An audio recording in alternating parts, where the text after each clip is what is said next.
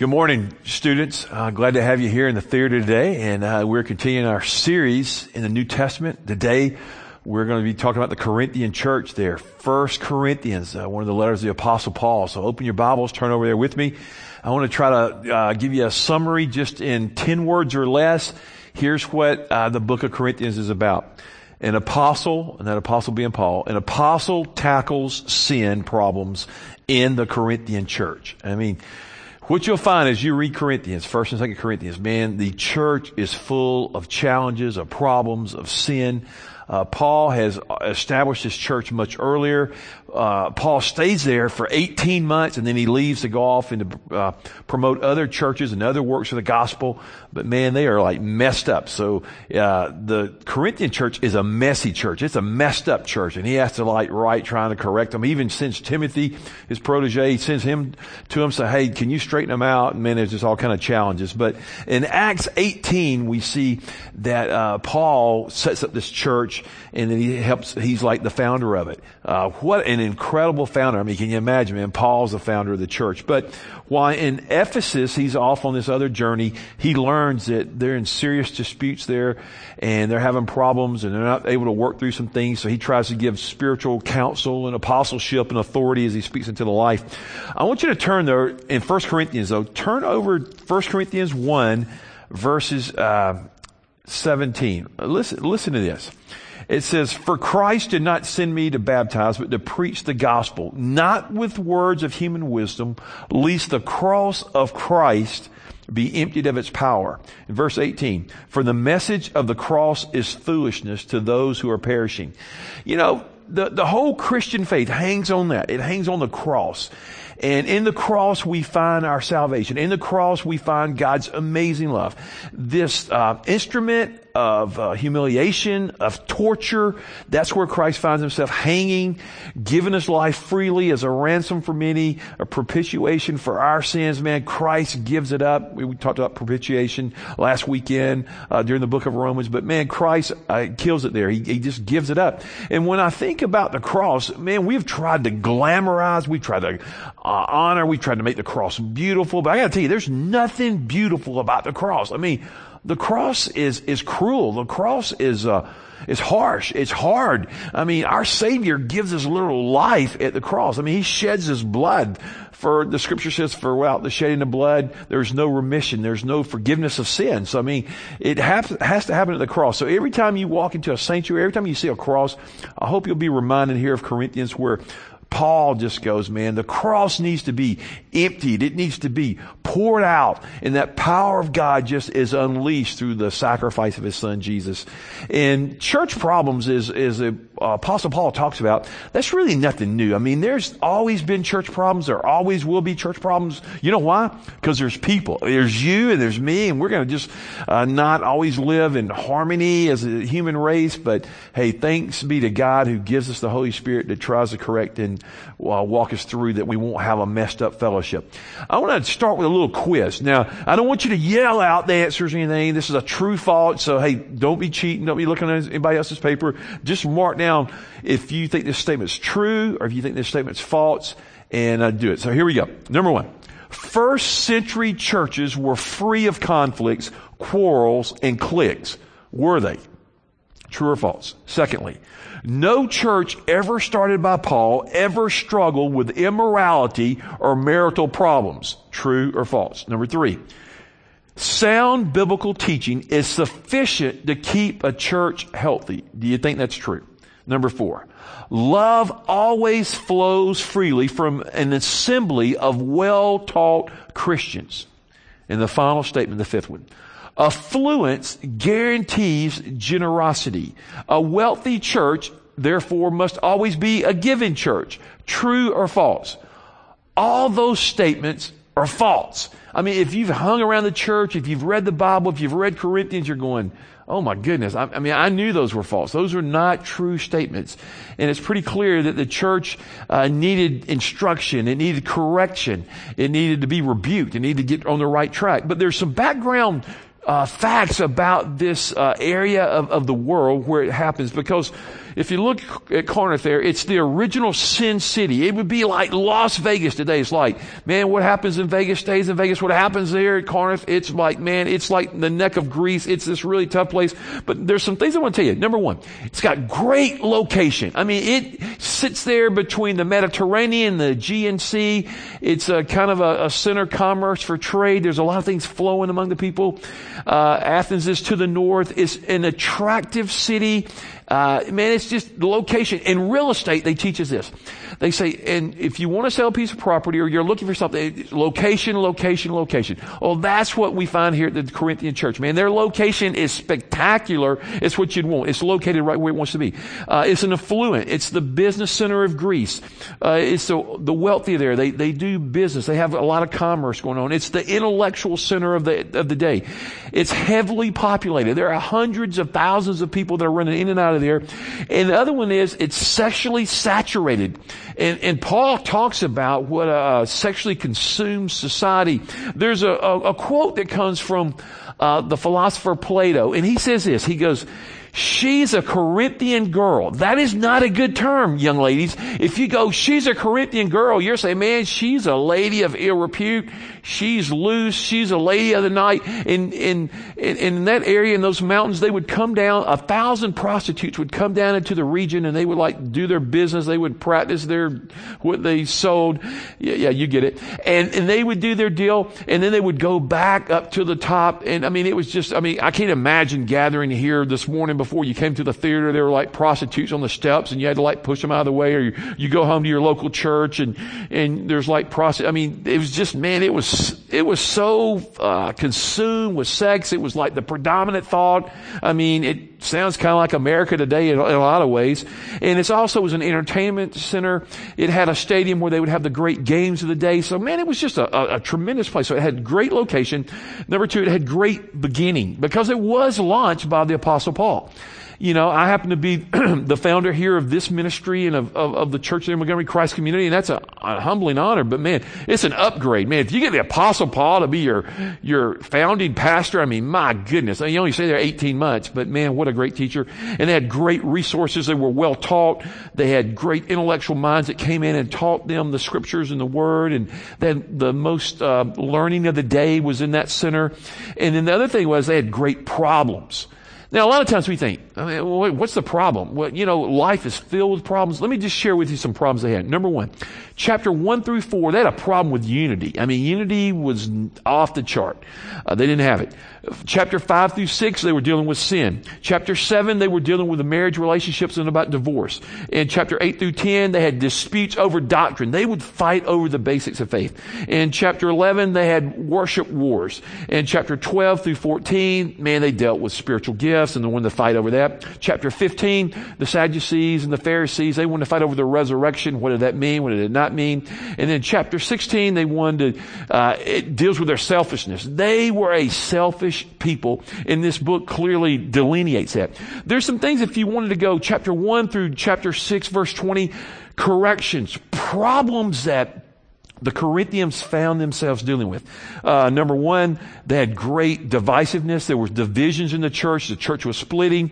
Uh, they needed a need for unity. Then there it goes on in uh, chapter five. He talks about discipline being in the church. Chapter six, he begins to talk to lawyers and disputes in the court and lawsuits and how do we deal with that. And then he goes to chapter six, nine through twenty. He says there's defilement. They're becoming like the world. They are extremely worldly.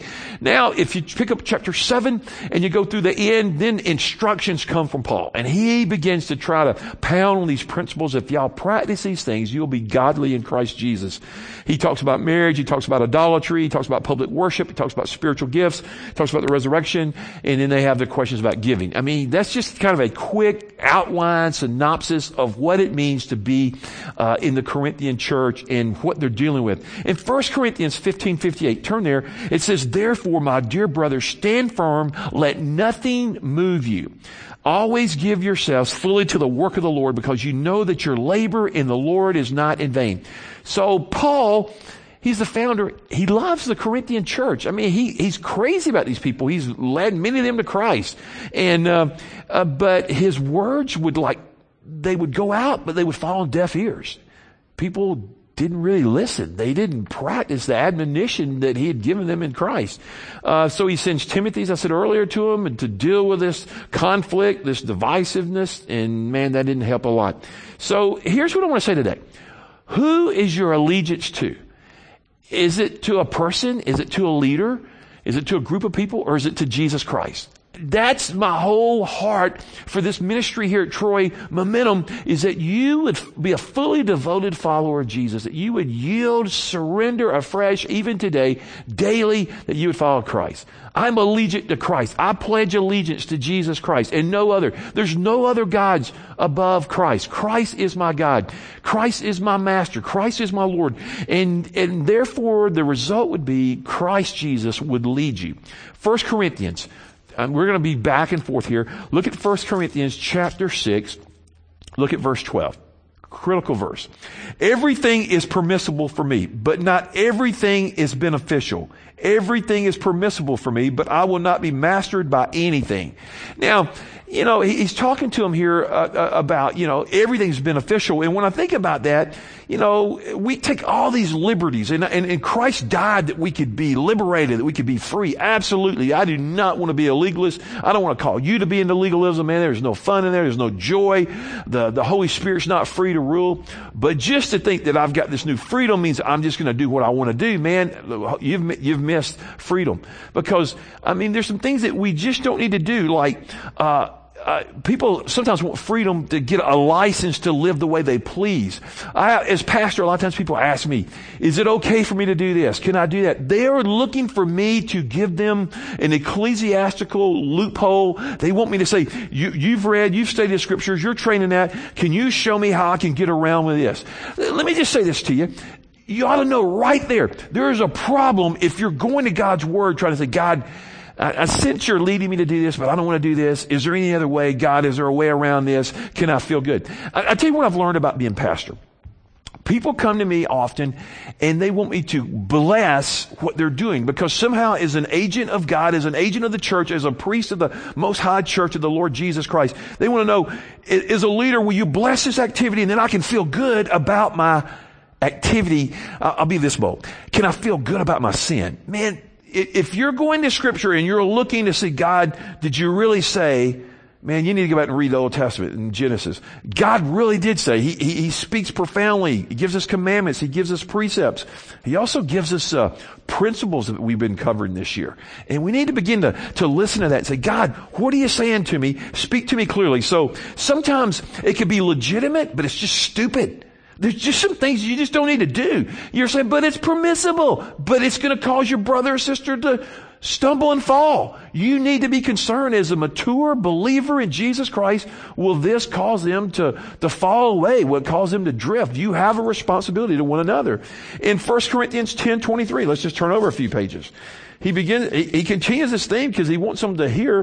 In 1023, he says, everything is permissible, but not everything is beneficial. Paul repeats himself. Oh, Holy Spirit does. And He's trying to tell us, look, I want you to do the right thing.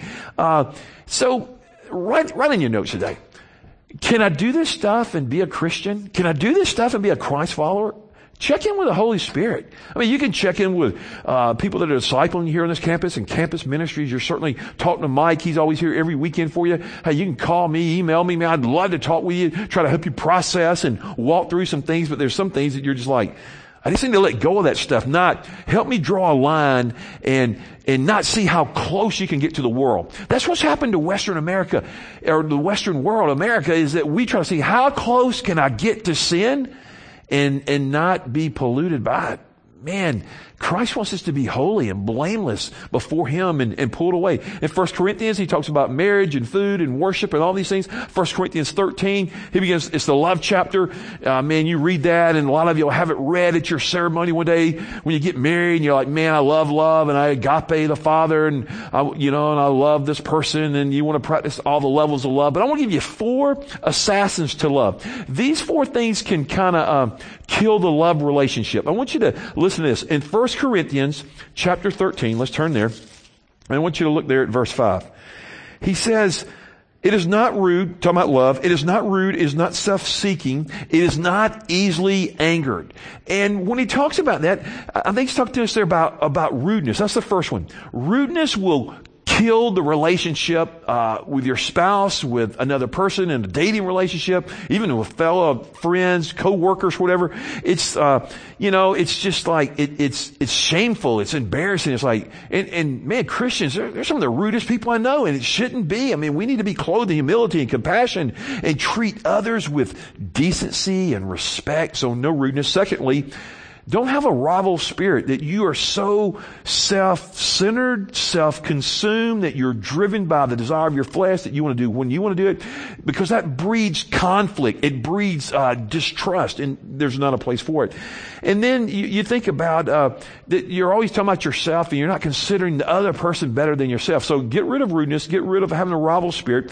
The third point, an assassin is just rage. I mean, you're easily angered. You're, you're provoked. Hey, in this room today, does anybody, does anybody provoke anybody in this room? No, don't point fingers. No, that's not what I'm asking. But we know what it is that some people have the uh, ability to provoke us to do things we shouldn't do.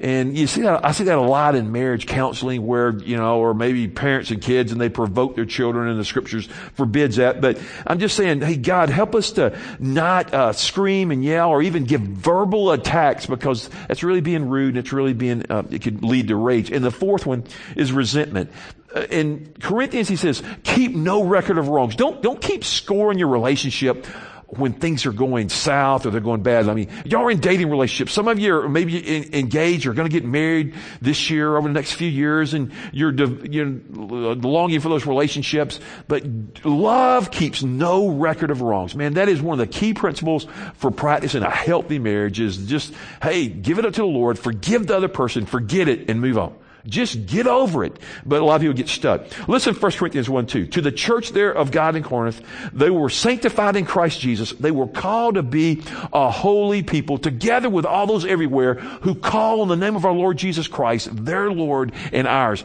They were, remember we talked about last weekend, sanctification. They were set apart for the purposes of God. Now, there's some problems here in the church, and I want you to see this. Number one, there's division in the church. They were a quarreling, um, people that really wanted their way. There were internal divisions within them, and it was causing strife in relationships. It was causing a strife in their soul.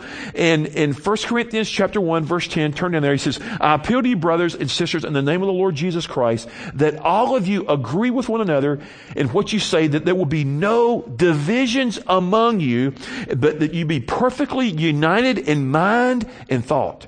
Uh, we, we've just talked recently about being transformed by the renewing of our mind, but we want to be united. I'm just curious today. Have any of you come from churches or been a part of a church in your pilgrimage with the Lord that have, have had a split or been a part of a division? Just raise your hands. You ever been a part of a division?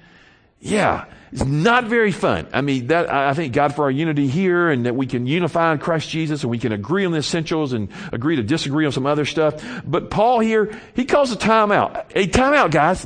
There, that's not the church. That's not the church of the living Christ. Stop arguing. Have harmony of my spirit, of my love. Now the question is, are you a peacemaker or are you a troublemaker?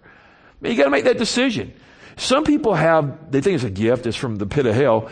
I'm just a troublemaker. I bring dissension wherever I find myself. Other people go, well, hey, I'm a peacemaker. I bring harmony and I don't want to have conflict. And, and we certainly need those in the church. But he goes on and he talks about you know, they're worldly and they're spiritual and they're mature and worldly. Some people get all messed up on that in churches.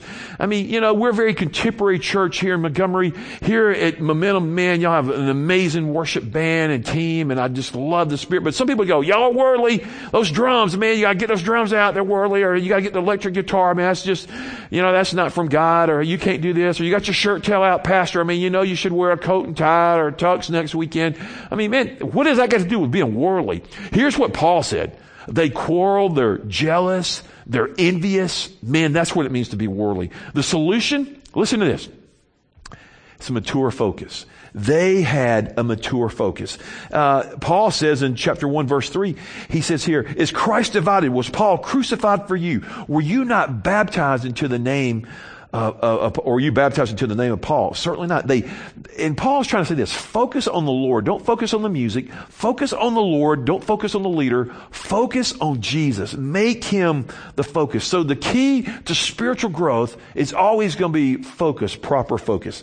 Now, um, the believer's allegiance, as I said earlier, has to be to Christ. Let's go to the second one. The problem is integrity in the church. It's kind of gone out the window and they don't have a lot. And the question is, am I pure in my relationship with the opposite sex or am I compromising? Am I compromising? Now, uh, here uh, he begins to really speak to them hard because man, they they were filled with sin in their fellowship and their small groups, and he's just trying to say, hey, we, we, we got to get some things right. We, we got to we got to figure this out. So, in um, in the scripture here, they were flagrant in sexual immorality. They were just running rampant. They they were consumed with it. They uh, they were. Here's what sexual sin does. It destroys you both physically and spiritually, mentally, relationally. I mean, that's why God's like, man, you need to flee this. You need to you need to run from this. And um, like, you know, man, if you're a uh, red-blooded male thinking today, I mean, man, uh, you, men, you know, don't you? Even girls here, man, you struggle probably with some different sexual temptations or sins, and God's like, man, you need to flee this. You need to cast this off.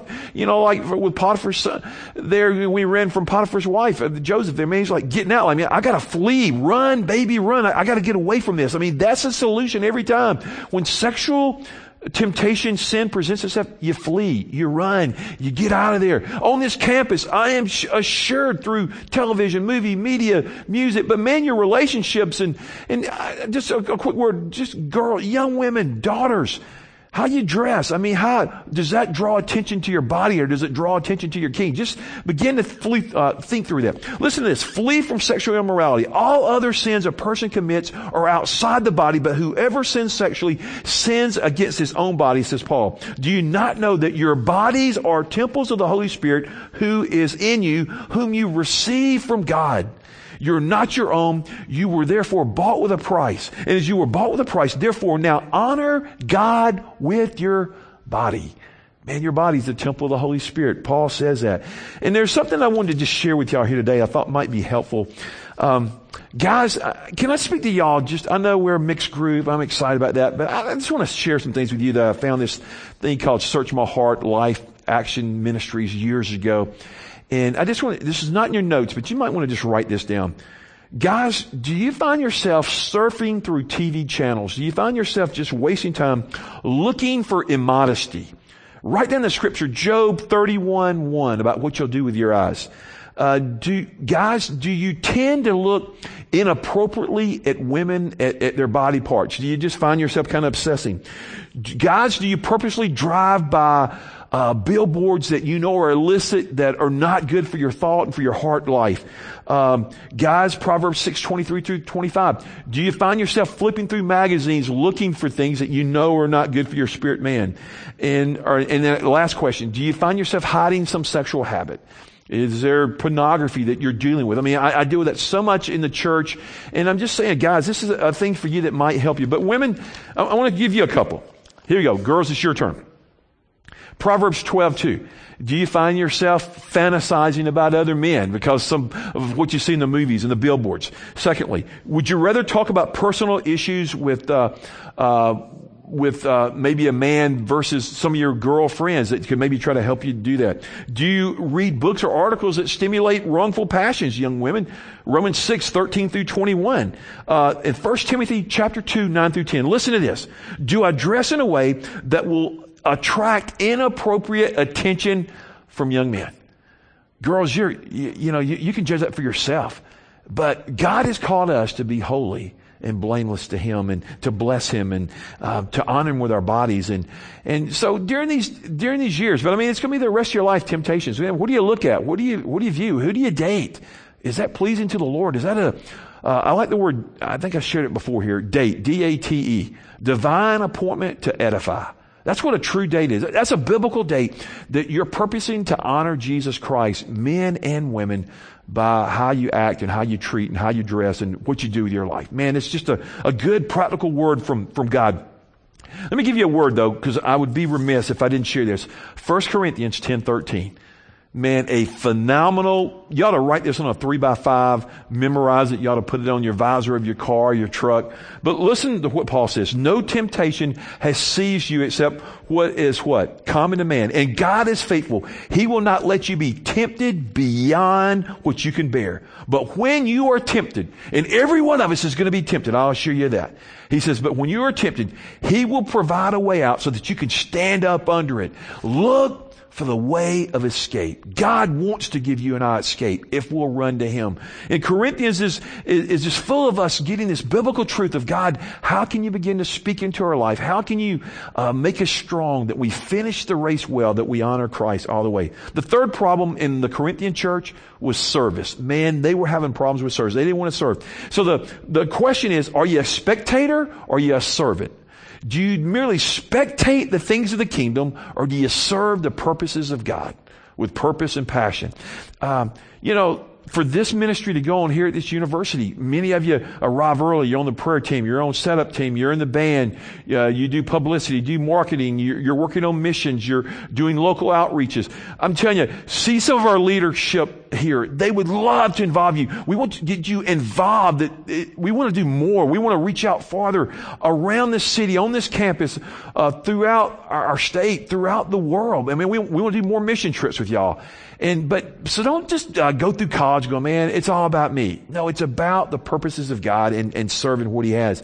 In chapter 12, verse 1, Paul speaks about spiritual gifts and he tells, he tells them this. Now, about the gifts of the Spirit, brothers and sisters, I do not want you to be uninformed. In one translation, I don't want you to be ignorant. Don't be stupid.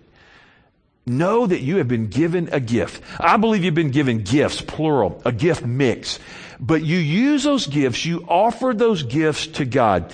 I want you to look at, uh, that's the whole chapter, 1 Corinthians chapter 12.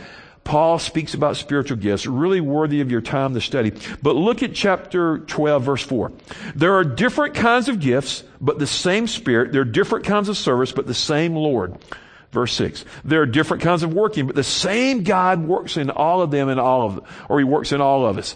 And, and, and, and, through the Spirit. And here's what I want you to know, is that when you take your gifts, that the Father, the Holy Spirit gives you gifts. So you take your gifts. You put them in service to the Lord. As you take your spiritual gifts, offer them to God in service, then the Bible says this, catch it. God works. He works. Greater is he that is in you than he that is in the world. The Holy Spirit dwells with great power and energy and force, and he works in you that he might work through you. And my prayer is that you're going to begin to say, I want to be a servant of Christ. I want to serve what he's got for me in these college years. And specifically on this campus, make Christ known. Here's the fourth one, the last one. The problem, selfishness. They were so selfish. They, they're like, man, it's mine. No, it's yours. You know, nothing's really ours. It's all alone. Uh, the scripture teaches that we're stewards, we're managers, would be the word you know. You're uh, business management, marketing. You know about being a manager. You're just managing what God provides. You're managing their resources. It's, it's really God's car. It's really God's money. It's really God's possessions. You're like, well, no, it's mine. I paid for it. Well, God gave you the ability to do that and He wants you to offer it back to Him. But the question is, how am I handling my resources? And, and so I want to walk through this with you because Paul really talks to them because they're messed up and he's trying to correct them and he's trying to teach them about giving. And listen to this. The solution here is always about generosity. The solution is if you want to be blessed, if you want to have God's heart, if you want to do what honors the Lord, you become a generous person. We have the most generous God. For God so loved the world that he, he what? He gave. God gave Christ. God is a giving God. And God invites us to uh, imitate and to follow after Him and to follow that. So listen to this, point eight. Giving is always a part of worship. Uh, you know, here at Momentum, we're not real good about taking up offerings, but there's, I think, baskets at the back. And man, and that, you know, sometimes, you know, we buy equipment and t-shirts and all this stuff, but bottom line is we've been basically funding that. But right now I think there's a, a, a clean water, you know, fresh water. Y'all doing these well projects and stuff. And man, I encourage you to give and give unto the Lord, but you give generously. You, worship. The, the scriptures on the first day of the week, and it says of every, of every week, on, on the first day of every week. Look at point B. Give Giving should not only be an act of worship, it should be consistent. Uh, every week we give. God, I, I, bring. Lord, I give my offering to you. And he goes on point C. Giving is for everyone. Each person. It's not just for the rich in here or the poor or the middle income. It's for everyone should give what they have. And follow with me. Point D. Giving should be proportionate in keeping with your income. Some of you have more money than others. So you, you would give. And, and I hear this a lot. It's like, or proportionate I'm only a college student. Let me, let me tell you, right here on this very campus, I met Jesus Christ. And it was on this campus I made a, a, commitment to the Lordship of Jesus. That meant Jesus Christ became Lord and I decided to orientate my life around Him, follow Him. And I learned about tithing. And I remember when I was here, my income was uh, a tithe on that was five bucks, and I gave five bucks, and then then I made some more money, and I gave more, and then we got married and gave a lot more. And here's what I learned: it's a lot easier to tithe on ten dollars or a hundred dollars than it is a thousand dollars. And God just wants to know that if if we grapple with the things of this world and we become worldly, and Paul's like, I don't want you to be worldly, I want you to be Christ-like. So I just encourage you in this matter of giving, give unto the Lord. Be faithful. Start where you are. And, and point E, this is critical. Giving should be unpressured. It should be led by the Holy Spirit. Paul says, I came that no collection would have to be made because he wanted them to be a giving people and they were consistently giving to the Lord. Giving is a sign of the heart. Giving is a sign of worship. Giving is an act of obedience to the Lord. And in this letter, I just see that Paul is filling us with instruction to be more godly in Christ Jesus, that we can fellowship with His Son, that we can have the blessing of God on our life if we'll obey Him in all things. Hey, uh, man, I just love teaching this to you. And next weekend, we're going to look at Second Corinthians. I hope you'll go ahead and read ahead this week. In this uh, next week, Second Corinthians. Let's pray together. Father, you're an amazing God, and I thank you for these students at this university and what you're doing in their hearts. And God, I pray that we would somehow find ourselves, even today, abandoning ourselves afresh, that we would submit, that we would surrender, that we would yield to you, Lord Jesus, and that you would be Lord. That there would be no division, but there would be unity in the bond of peace, that we would have the mind of Christ and follow after Jesus all our days. And while here at this university, God, I pray that these students would not be ashamed, but they would make Jesus Christ known. God, come and honor your son through our very lives in Jesus Christ. Amen.